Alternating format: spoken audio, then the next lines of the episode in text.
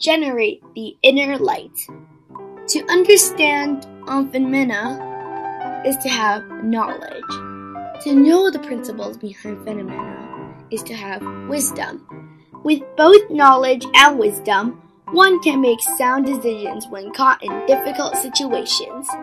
Prajna is the insight into emptiness. To learn the law of non self and emptiness, one has to observe precepts and practice samadhi, and to reach prajna slowly. The Buddha practices both compassion and wisdom. He is compassionate but does not suffer as ordinary beings do.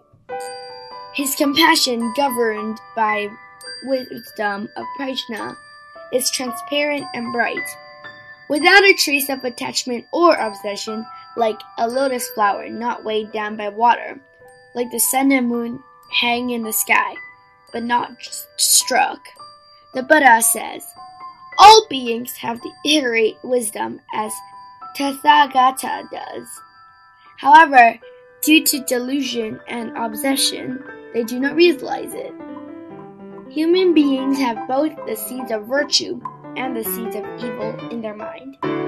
They have both the Buddha nature and ignorance from beginningless time. For one aspect to prevail, outside environment is crucial.